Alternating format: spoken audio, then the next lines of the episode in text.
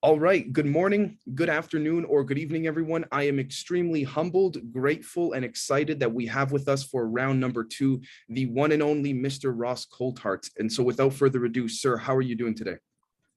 I'm good, thanks, Dave. Uh, lovely to talk to you. Nice to talk to your listeners again, too.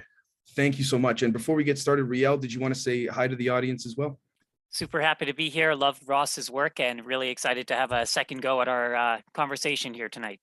Awesome. Well, just to sort of start things off with, just to sort of do a recap, because as of the time we're recording this, this did occur in the last couple of weeks. And I know, sir, you've done many, uh, many, uh, you've given your opinion and all of that, and and your your your two cents, if you will, on the uh, Congress hearings in American Congress, on uh, the UAP hearings, and all of this. Uh, could I ask, sir, uh, just for the sake of you know our audience who may have not heard on your end, your your thoughts and takes on that, what you took away from the hearing, what you think may be coming next, and and so on and so forth. My take on the, the UAP hearing is that it was at best a walk back from what was disclosed to the Congress on 25th of June last year.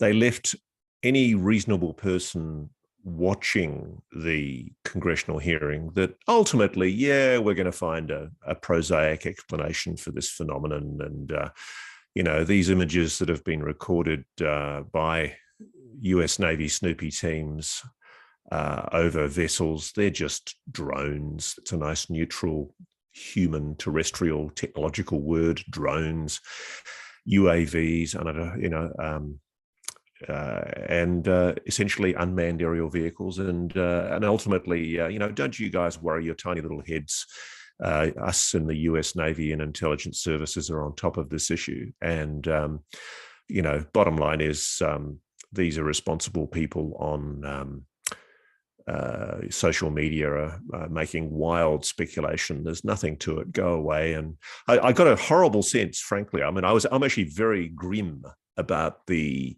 prospects for further hearings if the caliber of the witnesses are the caliber of people like Scott Bray and Ronald Moultrie. Uh, I thought they were disingenuous at best and possibly even deceitful. Uh, I got the feeling that they were trying to mislead the Congress. Uh, and I don't believe they were open and honest about what they really know.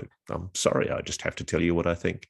For example, um, it beggars belief, in my view, that that an official who regards themselves as in, as competent could possibly assert that they're unaware of the connection between nuclear weapons and unidentified aerial phenomena. I mean, it just beggars belief. Not only have there been absolutely magnificent books written about it by uh, such as UFOs and nukes, um, there are a multitude of witnesses who have previously not only offered their evidence and given their evidence directly to government agencies, uh, such as uh, Bob Salas.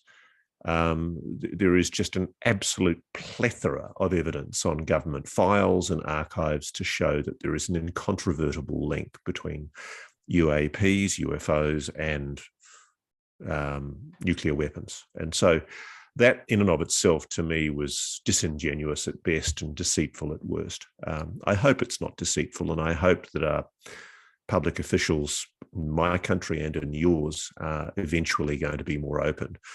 And I certainly hope that the um, quality of the questioning from the congressional representatives is improved as well. I mean, uh, there's been a lot of um, hail fellow, well met backpacking, backpatting, backpatting by different commentators, asserting that the questions from different uh, representatives were really to the point and spot on. But time and time again, as I was listening, I was thinking, oh, come on, don't let them get away with that. Come on, seriously, this is just appalling.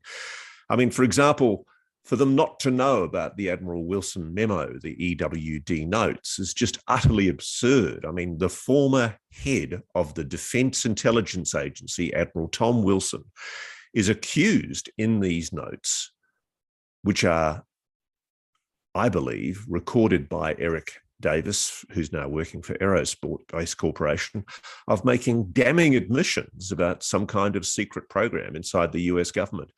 Even if it is BS, which it may very well be, but even if it is BS, I cannot believe that anybody who regards themselves as having a watching brief on the UAP issue could possibly make an assertion to Congress that they're unaware of the Admiral Wilson notes. It's just breathtaking to me. Why did they put up witnesses to speak to the Congress who, frankly, do not know about the two primary issues, uh, nuclear weapons and um, and UAPs and uh, the uh, ongoing allegations of some kind of crash retrieval program in the US government. I mean, we are way beyond idle speculation uh, about whether or not the US government has retrieved technology that may, may not be of this world. You've got people like Eric Davis, who has repeatedly asserted to different podcasts, different interviews, that, that he is aware of a crash retrieval program, that there has been technology recovered by the US government. You've got people like Christopher Mellon, who has supported the credibility of witnesses like Lou Elizondo and Davis. You've got a non comment from people like Dr. Hal Puthoff. Um, you've got my witness in my book, uh, Nat Kobitz, the former director of science technology development for the US Navy. There is a preponderance of witnesses who assert that the United States government is in possession of recovered technology. And for any reasonable, well informed representative of the US government to purport that they're unaware of such claims and to dismiss. Uh, did you notice also the thing that really shocked me was I've forgotten the exact form of words, but when one of the witnesses was asked about an awareness of any recovered technology. You know, they put the, the issue of recovered technology to them. Yes. And I think the answer was they weren't aware of any contractual programs. Now, that was a glaring red light for anyone who knows anything about this issue, because clearly the allegation that is absolutely explicit in the Admiral Wilson documents is that there is an off books special access program, waived, unacknowledged special access program, where a crash retrieval program has been passed on to private aerospace and is being concealed in private aerospace. Now, we are not, as a group, in a position to be able to judge the veracity of such a claim. I mean, I, am aware of the Admiral Wilson document. In my book, I say that I am agnostic on the document because, frankly, we cannot reach a conclusion. And unless and until either the Admiral himself admits the conversation happened and it's a true record of events, or somebody else comes forward and corroborates the information within that document. But for an official of the United States intelligence services to come forward and testify to the Congress that they're not aware of any contractual program. That to me begged for a follow up question from one of the representatives to say, Excuse me, sir, what do you mean contractual program? Can you not just give us a categorical denial? Are you aware of any retrieved technology anywhere that has ever been in the possession of the US government or to your knowledge is being held anywhere in private aerospace or private industry? That was the way to ask that question. Nobody did. Now, frankly, if the representatives of the US Congress, I presume it will be the Senate that asks the questions next, and I hope the senators' questions are more intelligent than the representatives, because frankly, the pissant way that they asked questions in the um, Congress the other day, you're never going to get answers. You really won't if you let people like Scott Bray Ronald Moultrie evade questions in the way they so clearly evaded questions. Uh, it, it, was shambolic. And frankly, the self congratulatory tone that's been taken by some representatives about how cleverly they skewered the witnesses to me is bewildering because I must have been at a different hearing. They let them off the hook. And frankly, if the public is to get answers on this issue, you need far more forensic questioning. I mean, sorry, this is a long answer, but you know, for example, Christopher Mellon, he wrote an op-ed piece on his website, which was published a week or so before the hearing, where Mellon posed some of the questions that ought reasonably to be posed by some of the congressional representatives to these two witnesses. None of those questions were asked. He was asking about the NRO satellites that are in orbit. What kind of technology are they developing? Are they detecting anomalous objects? He was asking about underwater detection systems. None of those questions were asked. And frankly, all I saw were a bunch of congressional representatives who felt very, very ill, informed, asking extremely ill informed questions. And frankly, if that's the quality of the congressional representatives who are asking the questions on UAPs in the future, then frankly, we don't deserve the truth. If that's the sort of people we elect, they've got to ask more intelligent questions and they've got to be prepared to listen and follow up when they detect an evasion. And right. they need to take advice from people like Christopher Mellon, Lou Elizondo. Now, look, I'm hearing that we're going to get more follow up congressional hearings. And I'm hearing that, yes, there will be more questions asked, which are more penetrative and incisive. But I think for the two witnesses that appeared before Congress the other day, it must have been being like being mauled like by a toothless guppy why why do you think that is ross? And i ask this because again you've been uh, quite uh, uh, respectfully outspoken with respects to trying to advocate for more transparency in this regard as a journalist and i think that's absolutely fantastic. But do you see for example the witnesses in which testified uh, just a handful of days ago do you see that flat out red light denial of any acknowledgement or you know being aware of anything of uh, uh any contractual um, you know materials science or materials knowledge? Do you see that as potentially a sort of final stand from a, a, certain element or faction within the Pentagon per se to sort of nip this in the butt, hopefully. I, yeah. I don't know. I don't know Scott Bray or Ronald Moultrie, and I'm sure they regard themselves as patriotic, honourable American officials. But either they came into the con- Congress badly informed, badly prepared, or and I don't like to think this, they came in with a deliberate intention to deceive or mislead. Uh, I don't know which one it is. I sincerely hope that officials of your government did not come in with an intention to deceive or mislead, because frankly, if they do take that position, it's going to be undone because the Congress and the Senate, I'm told, are going to keep on asking hard questions. And I mean, I've spoken to sources who've told me they watched with incredulity at how soft the questioning was. And like me, they were appalled at the congratulatory, self congratulatory nonsense from different representatives about how hard they'd questioned. This is, if it's true, and I believe it is. If it's true that officials of the US government know a lot more than they're letting on about the phenomenon of UAPs, they're not going to let go lightly. And I do believe there's a strong possibility, if not likelihood, that crimes have been committed by certain officials to conceal what they know. I mean, the, the implications of a press statement that was made by the science advisor for President Obama in 2011. One, one of the things that I'm taught as a journalist is with politicians and public servants, you hold them to the comments that they've made in the past. And so in Australia, for example, we have the parliamentary Hansard, which is the record of what's said in the parliament. And if somebody willingly or knowingly misleads the parliament, a bit like your Congress, then that can be a contempt of the parliament and they can actually be fined and punished by the parliament for misleading the House. Now, the same rules apply in your Congress. These witnesses are under oath. This hasn't happened for 54 years. And 54 years ago, when witnesses appeared under oath before the Congress, the same thing happened that's happening now. The same kind of evasion, the same kind of equivocatory answer.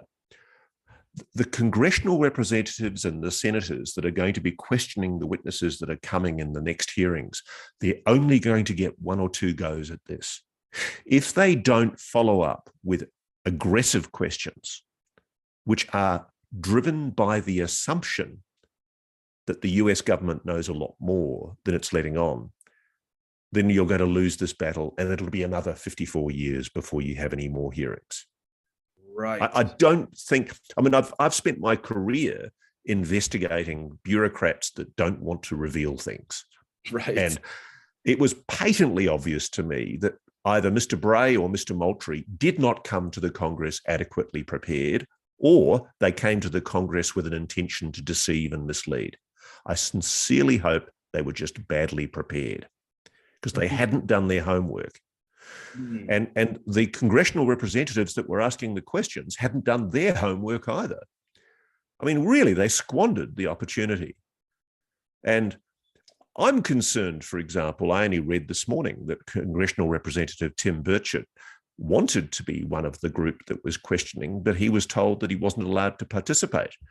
Now, I'm not a fan of a lot of his politics, but frankly, I like the questions he's asking because when you have officials like Lou Elizondo, former very senior officials in the Office of the Undersecretary of Defense Intelligence, asserting flatly that they believe that the US government is in possession of technology that is not of this world. What the hell is going on? Why are we pussyfooting around and letting witnesses who are in the stand for the first time in half a century? Why did people not follow up with harder questions and skewer them and say, whoa, you just said contractual. Sorry, let's just forget all the equivocation for a moment, Mr. Bray or Mr. Moultrie. We want a flat answer. Are you aware of any recovered non human technology anywhere? Period. so with that said uh, ross do you think and i i, truly I, I absolutely see where you're coming from and i i couldn't agree more to the extent in which that i think it's potentially you know uh, factions elements behind the scenes uh, as you say potentially in some cases contextually committing uh, legitimate crimes in order to keep this quiet. So with that said do you think it is going to take someone like um like the admiral like admiral wilson like someone like dr eric davis like uh someone of that caliber to testify in the open and say yes this is what's happened do you think that's what's needed Well, there's an implicit assumption in your question that I believe that Admiral Tom Wilson is at the moment being disingenuous about whether or not he had a conversation with Dr. Eric Davis. sure As I've said in my book, I, I think we need to start from basics. And because we can't corroborate that document, we can't rely on it. So even though I guess there are a number of witnesses that have led me to the view that the document may well be genuine and that people like Hal Puthoff, Eric Davis, have been conspicuous in their unwillingness to declaim the document and say that it's not a genuine document. Because Tom Wilson has essentially made it clear that he denies the contents of that document, we can't rely on it in any way.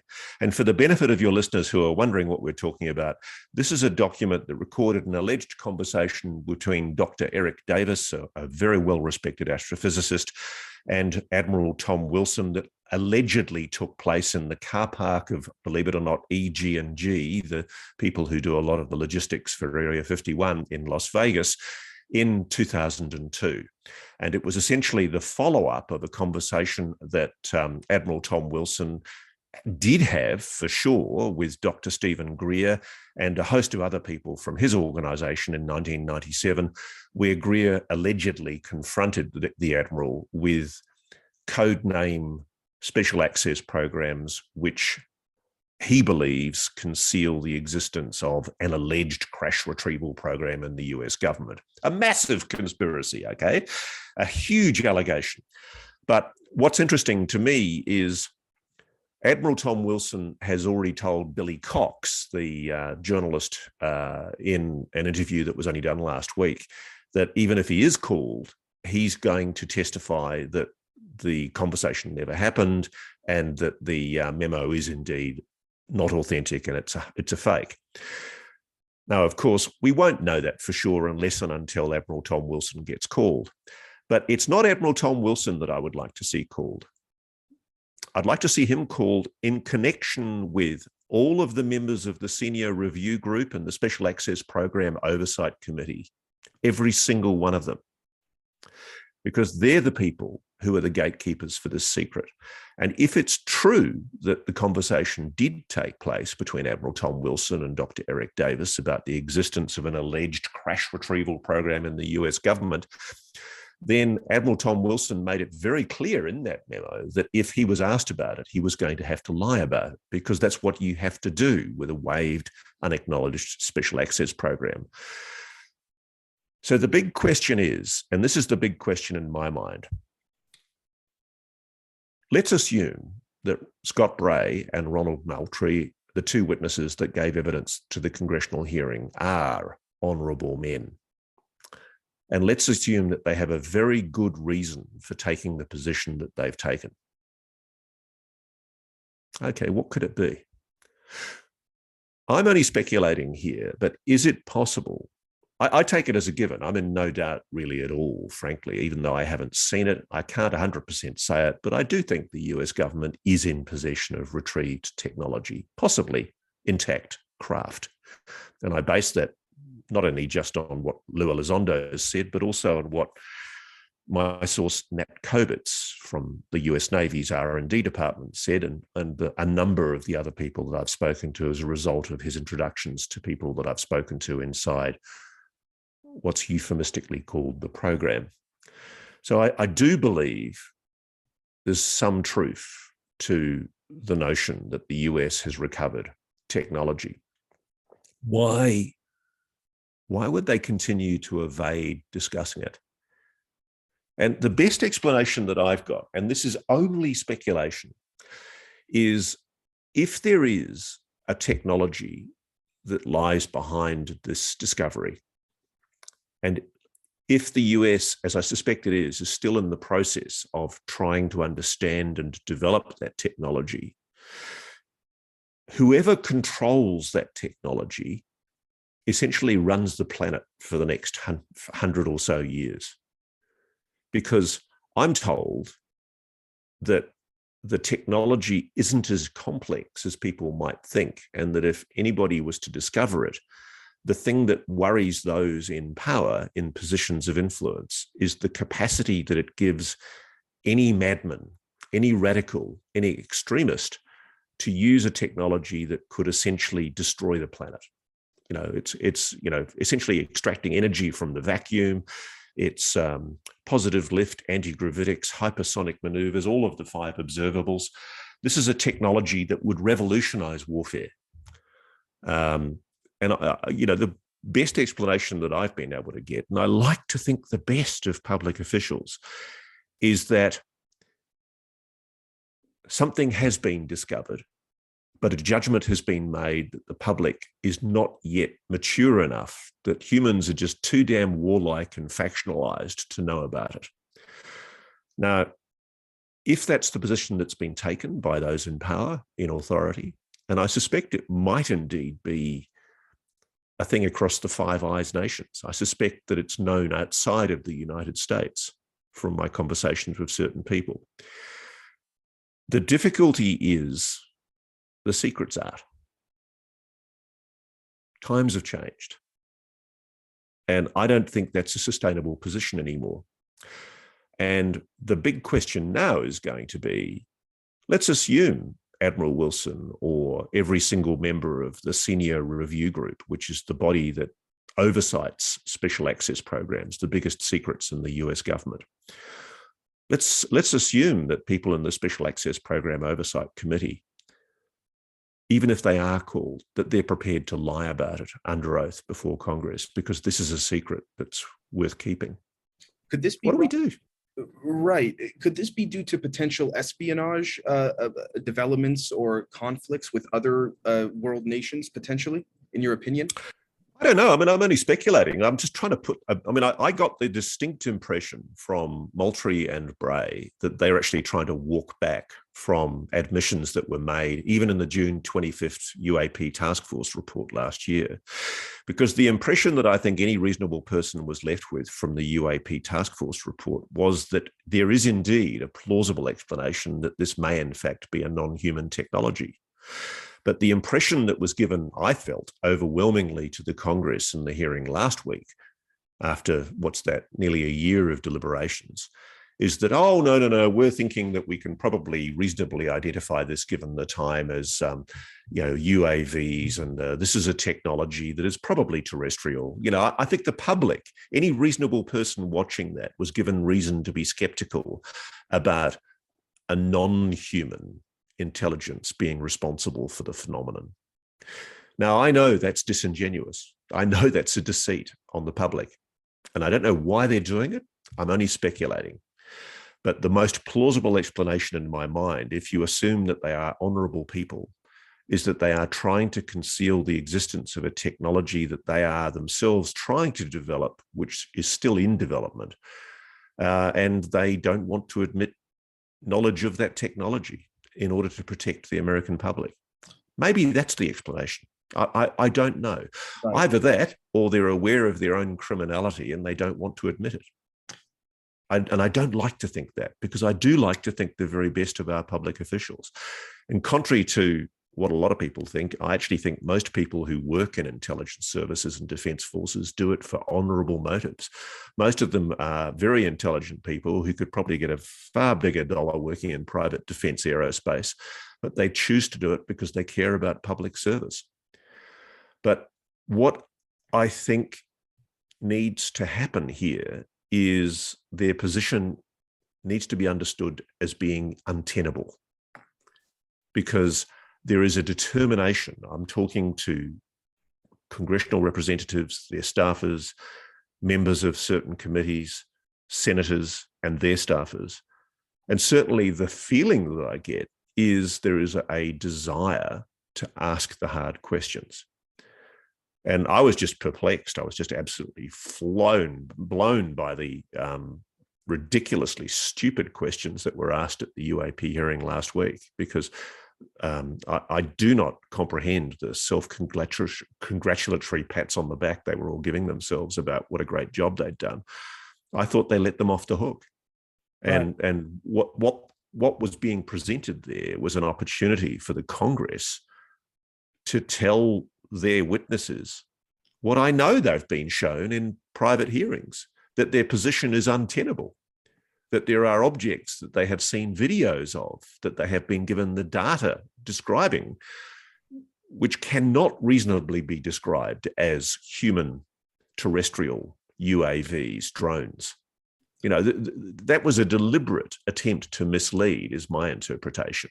Right. And I don't know, and I don't know why they're doing that well from a from a, a, perspective of, of espionage if you will and again uh, to your point sir i'm not trying to justify any type of uh, walking back of any kind but to me again uh, just speculating here um, if if you'd be willing to i know recently um, i'm just paraphrasing here you've spoken on a um, an individual uh, named ning li a chinese american who uh, allegedly ran a um, a very black program out of huntsville alabama. And uh, i know that you had continued on to elaborate about how there are constant uh, sort of espionage um, wars, if you will, where people's food are getting poisoned and things like this. Um, I, I Look, wonder, yeah. yeah. I mean, I, have I've just so you know, I've copped a bit of stick for this on UFO social media uh, because a lot of people are saying, "Oh, this is Coulthart shooting his mouth off again," and you know, he's got no sources to prove this, and he hasn't given his sources on on the record. And I think what lies at the heart of that criticism is a fundamental misunderstanding of investigative journalism.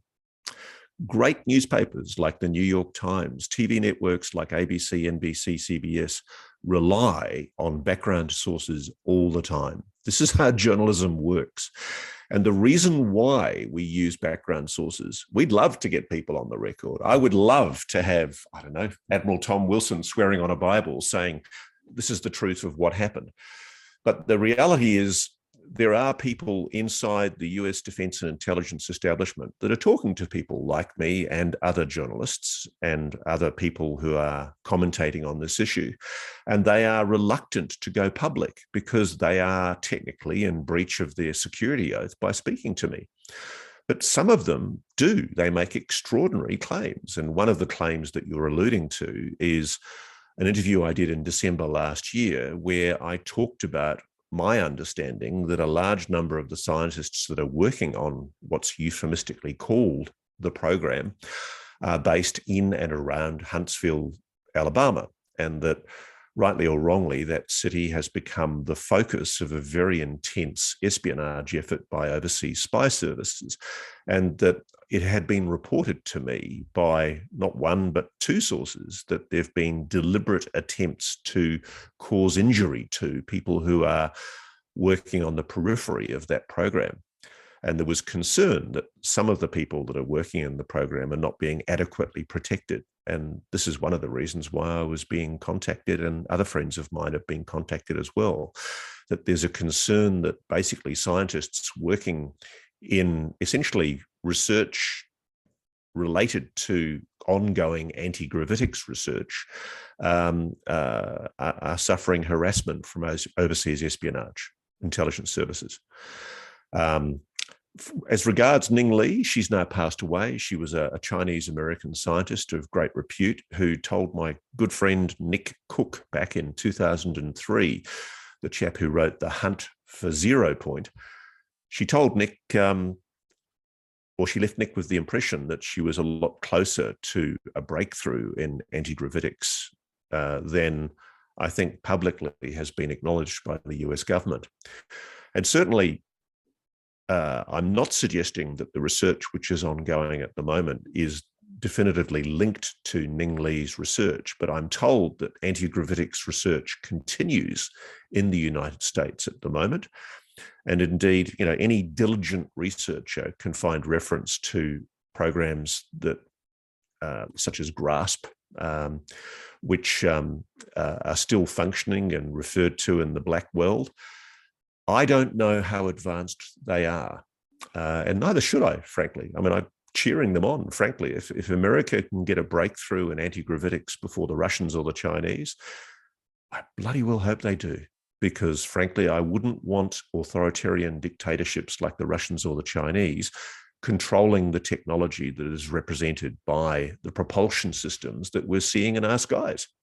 And that's implicit in the conversations that I'm having with people from all over the world. There's a genuine concern at the moment that there's essentially a, a cold war, there's an arms race going on between um, uh, the good guys, the Five Eyes Alliance, and, and people in uh, Russia and China who are determined to try and get an advance in this technology ahead of the Americans. And they'll do that at any cost. They'll do that with espionage if necessary. And so, to that extent, I'm actually sympathetic and understanding of why there may be a reluctance inside the intelligence community to make any kind of official admission. And it's why I'm skeptical that we're going to see any kind of rollover before the Congress where some official actually admits, rolls over supine and lets them tickle his tummy and basically says, Yeah, okay, it's true. We've been lying to you guys all along for the last 70 years.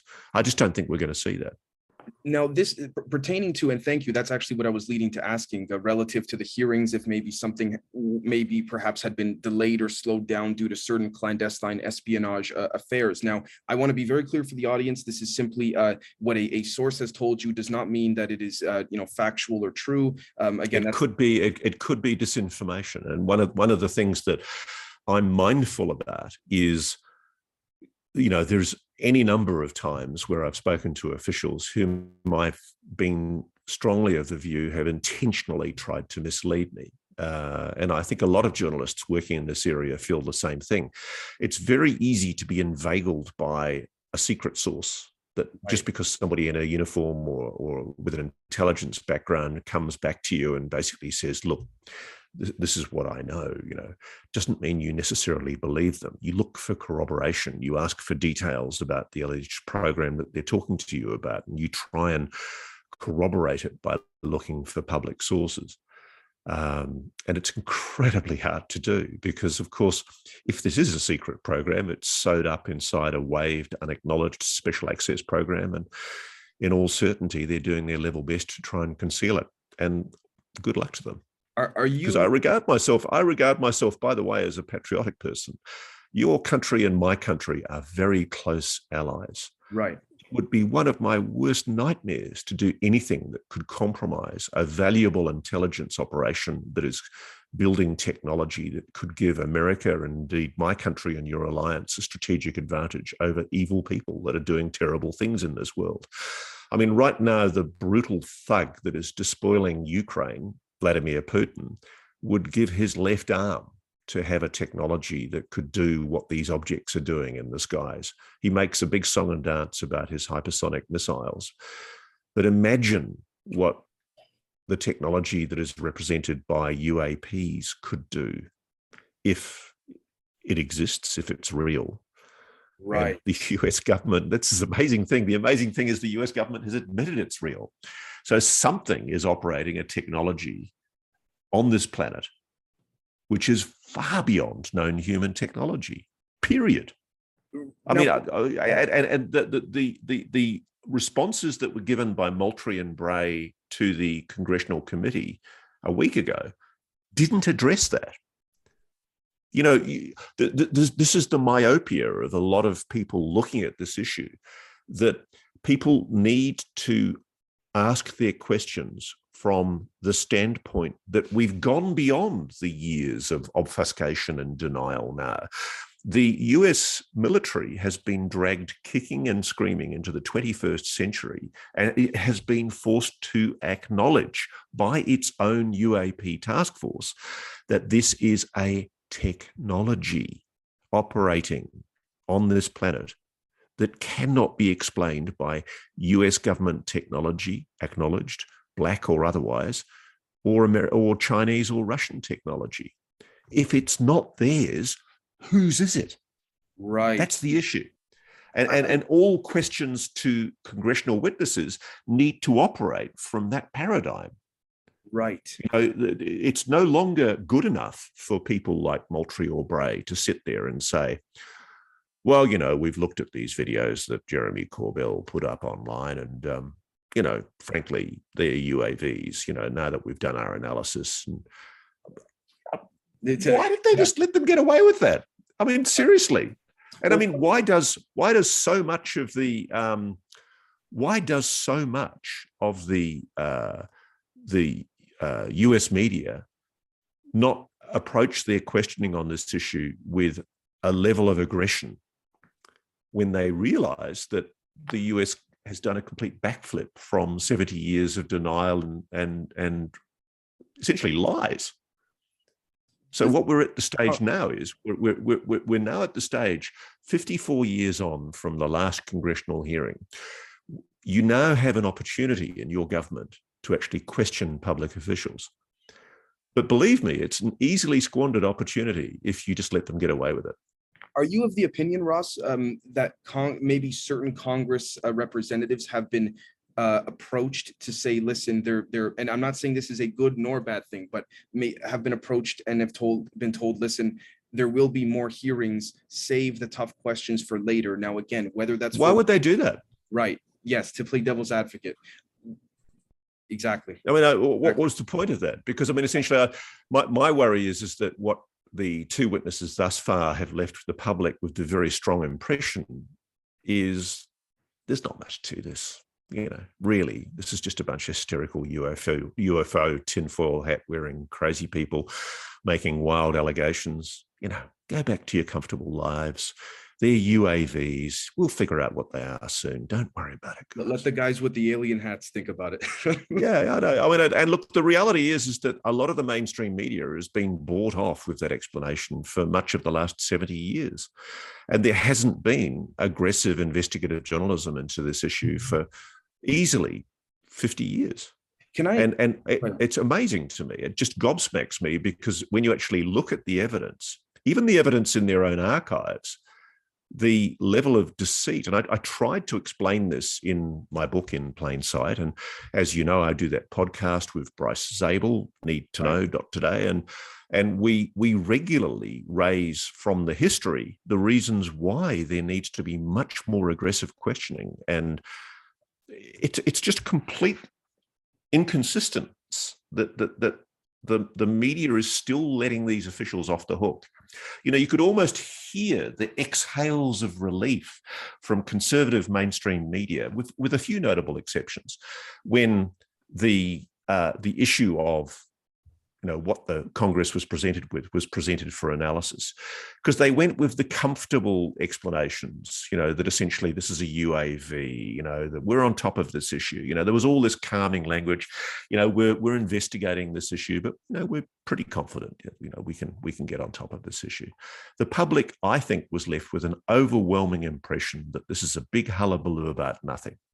Right. when in fact the implications of this are momentous Right. And with that said, I did want to ask before we get to Riel, I know he has a couple questions for you, sir, pertaining to the um, uh, to the um, uh, clandestine espionage, um, Alabama, you know, alleged, um, you know, sort of Cold War conflict occurring have were you by chance told why um, the the poisoning of food and what have you was uh, occurred? Was it to extract data from the scientists? Was it to kill them? Was no, it to- I, I no. Look, the way it was explained to me, there is a campaign of deliberate harassment by overseas intelligence services against scientists that are believed to be working on, to use Louis Elizondo's words, breakthrough technology and and essentially anything that can be done to discourage those people or unseat them or unnerve them is the kind of psychological warfare that overseas intelligence services use. Um, uh, you know fr- frankly there's a battle going on between russia china and america for next level breakthrough technology. And if it's true that there is anti-gravitic technology being developed I'm not saying that it's being operated, but I'm saying that it's being developed and that there are attempts to try and develop this technology. And, and indeed, what's implicit behind that are en- energy systems extracting energy in a way that is completely revolutionary. Massive amounts of energy being drawn upon, the, the capacity for room temperature superconductors, all of that sort of stuff. Breakthrough moments in technology that would completely revolutionize not only propulsion systems, but energy, a lot of the world's problems. The last thing you want to have to do is talk publicly about that. And that's why I'm saying that I think that any official worth their salt will fight like, as we say in Australia, like a blue-assed fly to try and basically stop that information from becoming public. And um, I can respect and understand that. And so that's why the questioning needs to be incisive. It, it's why Congress mustn't let these people off the hook. And they, more importantly, they mustn't be bought off with a lame national security explanation, because if they are, this will just disappear back into the black for another 20, 30, 50 years. Right, right. Uh, Riel, please, did you want to jump in? Thank you. Totally. Yeah. So this is about, uh, well, I've got a few comments and questions. The first one is about uh, Mr. Moultrie there. And I couldn't help but notice the way that he broke the ice with the congressional hearing uh, to start. But what were your thoughts on that? Because it seemed like the intention was to make him personable and relatable and almost kind of mock the entire field of UFOs by talking about he's a, a longtime science fiction fan. Well, he used to go like to comic cons and all that. It seemed like he was trying to go two steps forward in order to go five back, essentially. Mm.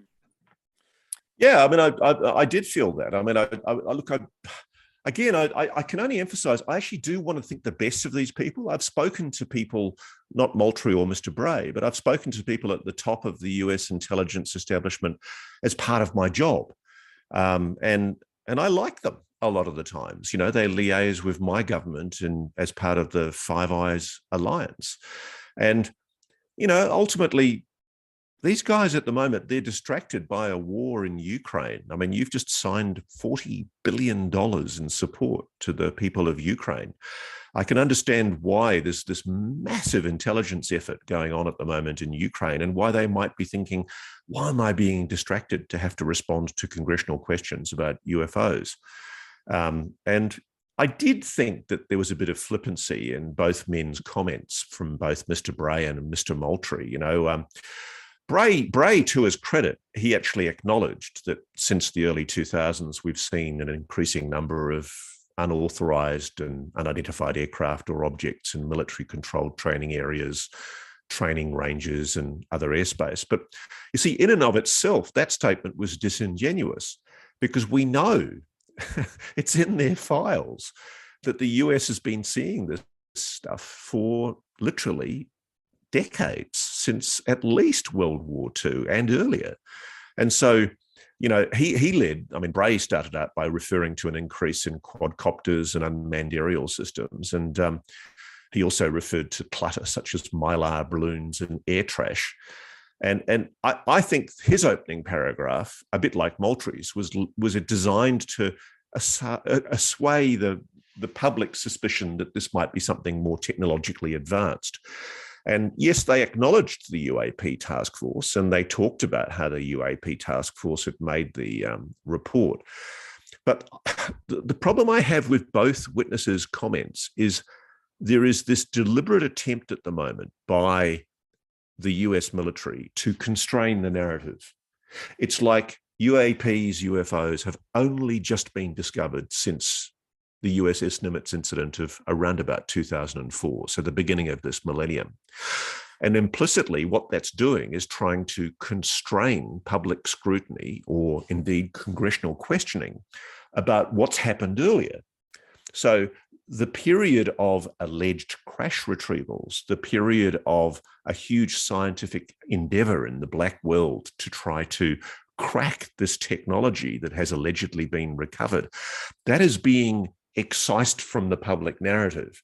We're being presented with a narrative where essentially two witnesses from the defense intelligence community are basically asserting, yes, there is this mystery, and we're we're devoting resources to try and investigate it. And yes, congressmen and women, we're we're going to do our level best to try and bring you the data you need to help the United States government protect itself against this potential national security threat and flight safety issue.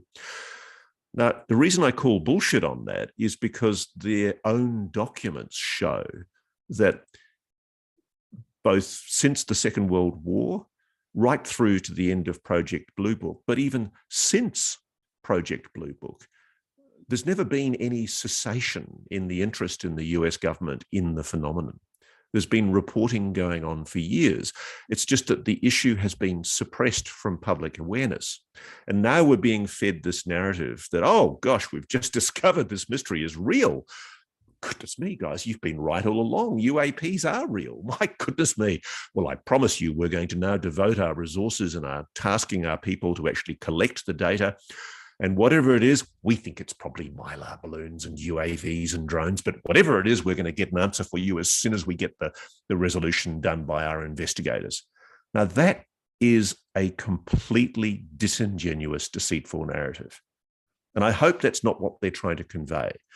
Because, you know, the, I mean, one of the most interesting comments um, uh, that that came from these people is they they made a um, an admission that they were getting their own reports from people. Like I think Scott Bray referred to the fact that a senior senior uh, pilot with over 2,000 flying hours had called him personally from the flight line to talk about an encounter that he'd just experienced.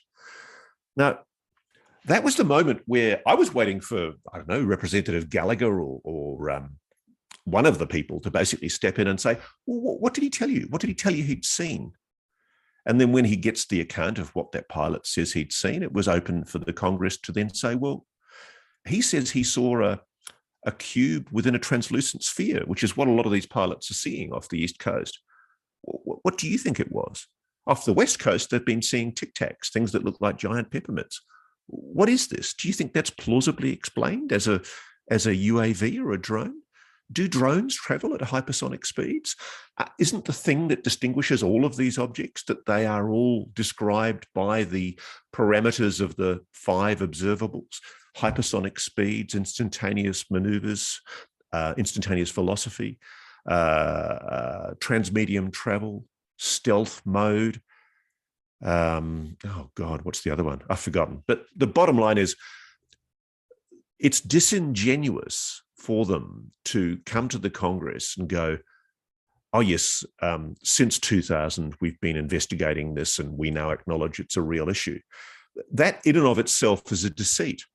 Now, I don't know why they're being deceitful, but I think my suspicion is that they're trying to constrain the narrative, that what they don't want to do is talk about what they know behind the scenes. And I, think there was another line that um, Bray used when he said, you know, when individual UAP are, in, are resolved, they likely fall into one of five potential explanations. Airborne clutter, natural um, atmospheric phenomenon, US government or US industry black programs, uh, a foreign country adversary, um, or another uh, than that allows for a, a, possibility of surprise and potential um, scientific discovery. Now, the reality is it's the other. We, we're already at the other point. It's that other point that the Congress needs to focus on because we know that it's not. We've been given categorical assurances under oath by US officials, including by these officials, that it's not something that they're aware of. But what did Mr. Bray do? Mr. Bray then responded to one individual video that's been posted by my colleague uh, Jeremy Corbell, which um, has been described by a lot of debunkers as bokeh, a distortion caused by night vision goggles. And um, they categorically asserted to the um, Congress that, frankly, um, uh, uh, you know, th- this was, we've accumulated sufficient data now to help us draw conclusions that this is a result of light passing through night vision goggles and then being observed by an SLR camera. I don't mean to suggest that everything that we observe is identifiable. This is a great example of how it takes considerable effort to understand what we're seeing. But did you notice he never actually explained what it was? Right. They Yep. called a Snoopy team, I think on the USS Russell, a US Navy vessel. The fact that you call a Snoopy team, and this is borne out by the released documents on FOI, means they thought it was a UAP. If they'd thought it was a drone, they could have just blown it out of the sky and then moved on. But the idea that drones could hover over a US Navy vehicle for a considerable period of time without interdiction by US military forces, without the use of technologies that they do have to bring such an object down, and that these objects were able to operate with impunity over US Navy vessels, that's the issue. And so this is my point is that US congressional representatives asking questions just let themselves be glibly assured, oh yeah, it's just bokeh caused by night vision goggles and then being recorded by an SLR camera. You know, we figured it out, boys. Don't worry about it. But if you think about it, these are vessels on the open ocean, way out to sea, at least 30 miles out to sea, with drones that were seen hovering for some considerable period of time. How are unmanned area vehicles, drones, even if they're quadcopters, able to hover over an area in the open ocean with impunity over a, an area of patrolled naval, naval airspace without being blown out of the sky by the US Navy? I mean, well, thank you for s- bringing that up, Ross, because that's you know the when uh, that was actually asked about the USOs, and they said we'll answer that in the private hearing. So, uh, could I ask you, in your research in, into all of this, what do you speculate could be that they don't really want to tell us about what's going on underwater compared to looking up at the skies? What's happening in the oceans, for example? Yeah, well, I mean, we know that there are USOs. I mean, we know from witnesses that there are underwater submerged objects that have been detected traveling, if not oh, certainly hundreds of knots and potentially faster than the speed of sound underwater, is one of the allegations we've heard, which is just technically impossible for any known technology on this planet. So I, I, can only speculate about what's being said in the closed hearings, but the mere fact that they said they had to go to closed hearings, there's two possible explanations. One is they didn't want to compromise sources and methods that they use to gather intelligence, which is often the excuse that they use, that you don't want to reveal to your adversary how you get this intelligence. And that's perfectly reasonable or they don't want to reveal the existence of a technology that is so mind blowing superior to yours, you don't want to admit a significant strategic disadvantage. And, and the problem is we don't know, my friends. We just don't know what the explanation is. And that's the issue. And so, you know, when when they were asking the questions and they were told, look, we need to go to closed hearings, I actually think it was incumbent on the congressman to say, okay, we're not asking you to give the detail of what you're going to tell us in the closed hearings, but can you please explain why you want to go to closed hearing? I, I think that's reasonable.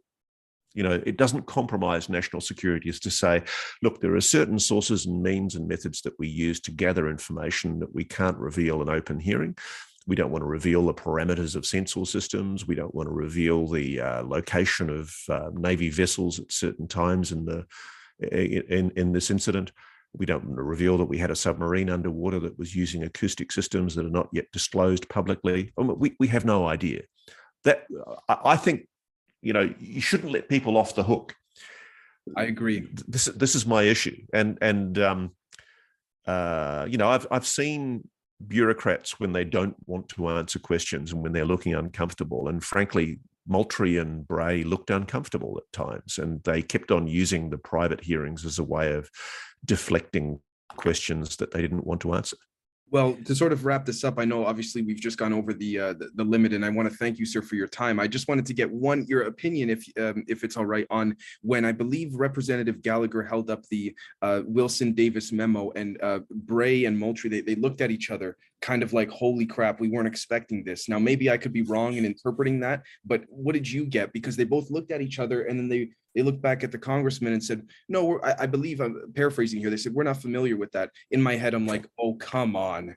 Oh, co- you're even if, as they call it, scuttlebutt. You know, rumor in the intelligence. You are an intelligence officer, agent, day in, day out. You you haven't heard about that thing? Give me a break. I mean, Well, yeah, I mean, I, I I don't know. I can't speculate about what it was that passed between the eyes of the two intelligence officials. But as I've said to you, I like to think the best of people. And so, if the best interpretation is that they came into the Congress ill prepared without knowledge of the Admiral Wilson memo, without knowledge of an alleged conversation that took place between the former head of the Defense Intelligence Agency and a top aerospace scientist, I'm sorry, that's just appalling. You know, they should have known. And and and frankly, any official should be briefing themselves about the Admiral Wilson memo, and they should be.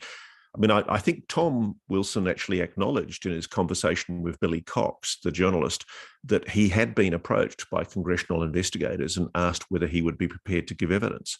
And so it does sound like Congress is looking at calling Admiral Wilson. And that's interesting. But the big question is going to be would the Admiral be prepared to give his evidence in public hearing or in private hearing?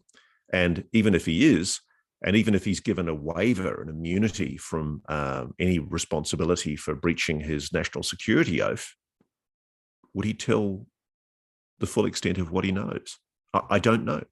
right. And and this is the big issue. I mean, um, but sure as hell, if I was an official right now of the U.S. military defense intelligence establishment, I would be thinking, you know what, these congressmen are pussies. I'm going to come in and just see if I can fob the. I'm going to fob them off for another 75 years. You know, um, frankly, I mean, it was pathetic, and and I mean, the best measure to me, frankly, was if you look at the op-ed piece that former uh, Deputy Assistant Secretary of Defence Mellon, Chris Mellon, wrote in anticipation of this hearing.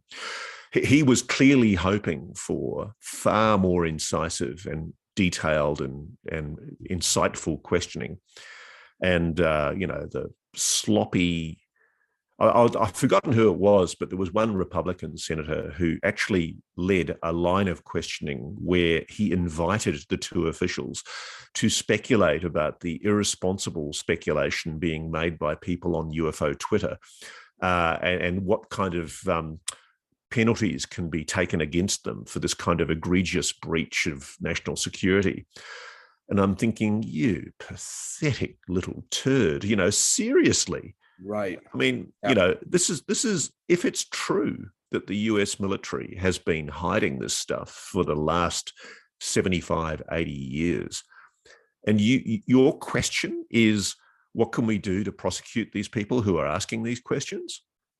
we're, we're well beyond a balance of proof now where there is no doubt whatsoever that the US government is aware that there is an anomalous technology far in advance of human acknowledged technology that is doing the five observables, incredible things on our planet.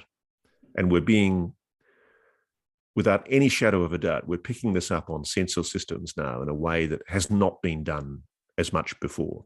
But we've always been doing it. We've been seeing these objects since at least the Second World War and probably earlier. It's now incontrovertible, and people like Elizondo, Mellon, and others are using the words vehicle, craft, machine, technology to describe these objects. They're not attributing it, attributing it to some natural phenomena. It's not weather balloons anymore, you know. They're talking about a technology, a machine, an intelligently controlled object that is responding to pilots or other interdictions by the US military. To continue the disingenuous line that this is easily potentially capable of being prosaically explained as anomalous weather phenomena or some kind of misidentified technology that's terrestrial. We're way beyond that. And this is the point. The Congress needs to work from the assumption that officials, at least at the beginning, are going to be disingenuous and evasive. Because if you give them that opportunity, they will be. Right. It's almost as if Congressman LaHood, I believe that was, uh, thank you, Riel, for bringing that up. The, it was almost like he called up the, the defense intelligence individuals beforehand. I'm not saying that's what is, I'm just making a joke here, but it's almost like he called them up and said, what do you want me to ask you? that's. Yeah, it was such a sycophantic, I mean, and completely unjustified question. It was like, oh, you poor guys, you're being asked hard questions by people you know, have these people forgotten that that the Congress is is only there because you, the people, let it be. It's your Congress. And I think one of the things that happens in America, particularly, is you're such a massively powerful country that you've allowed an enormous amount of power to be vested in the executive, discretionary power. And when Eisenhower made that incredible warning about the dangers of the, of the military industrial complex right back in the 1950s when he left power as president, he wasn't saying that idly. You know, there is a hubris and an arrogance that I've struck myself in my career in the defense intelligence establishment in the United States. They think they run the place. They don't. You do. And this is the one opportunity you're getting to ask the hard questions. All I'm saying is don't blow it and don't let some sycophantic congressman ask some stupid series of questions that lets them off the hook. Right. Well, sir, I would like to thank you so very kindly for coming on the show. Um, before we let you go, could you please tell our audience about your fantastic book? I think it's absolutely in plain sight and anything else you would like to uh, mention. And sure. if anybody wants to know anything about the current subject of ufology or UAPs, I've written a book called In Plain Sight, uh, an investigation into UFOs and impossible science, available in all good bookshops, Amazon, Kindle, wherever. I also do a podcast with my friend and colleague Bryce Zabel, which is called Need to Know. It's on YouTube, Audible, Spotify, all the good podcast websites. Um, and it's www.needtoknow.today. Fantastic. Thank you so very much, everybody, for those that are tuning in later on, either watching this visually or listening on the audio side. And we will catch you all next time around. Thank you so very much again, Ross. No problem. Thank you.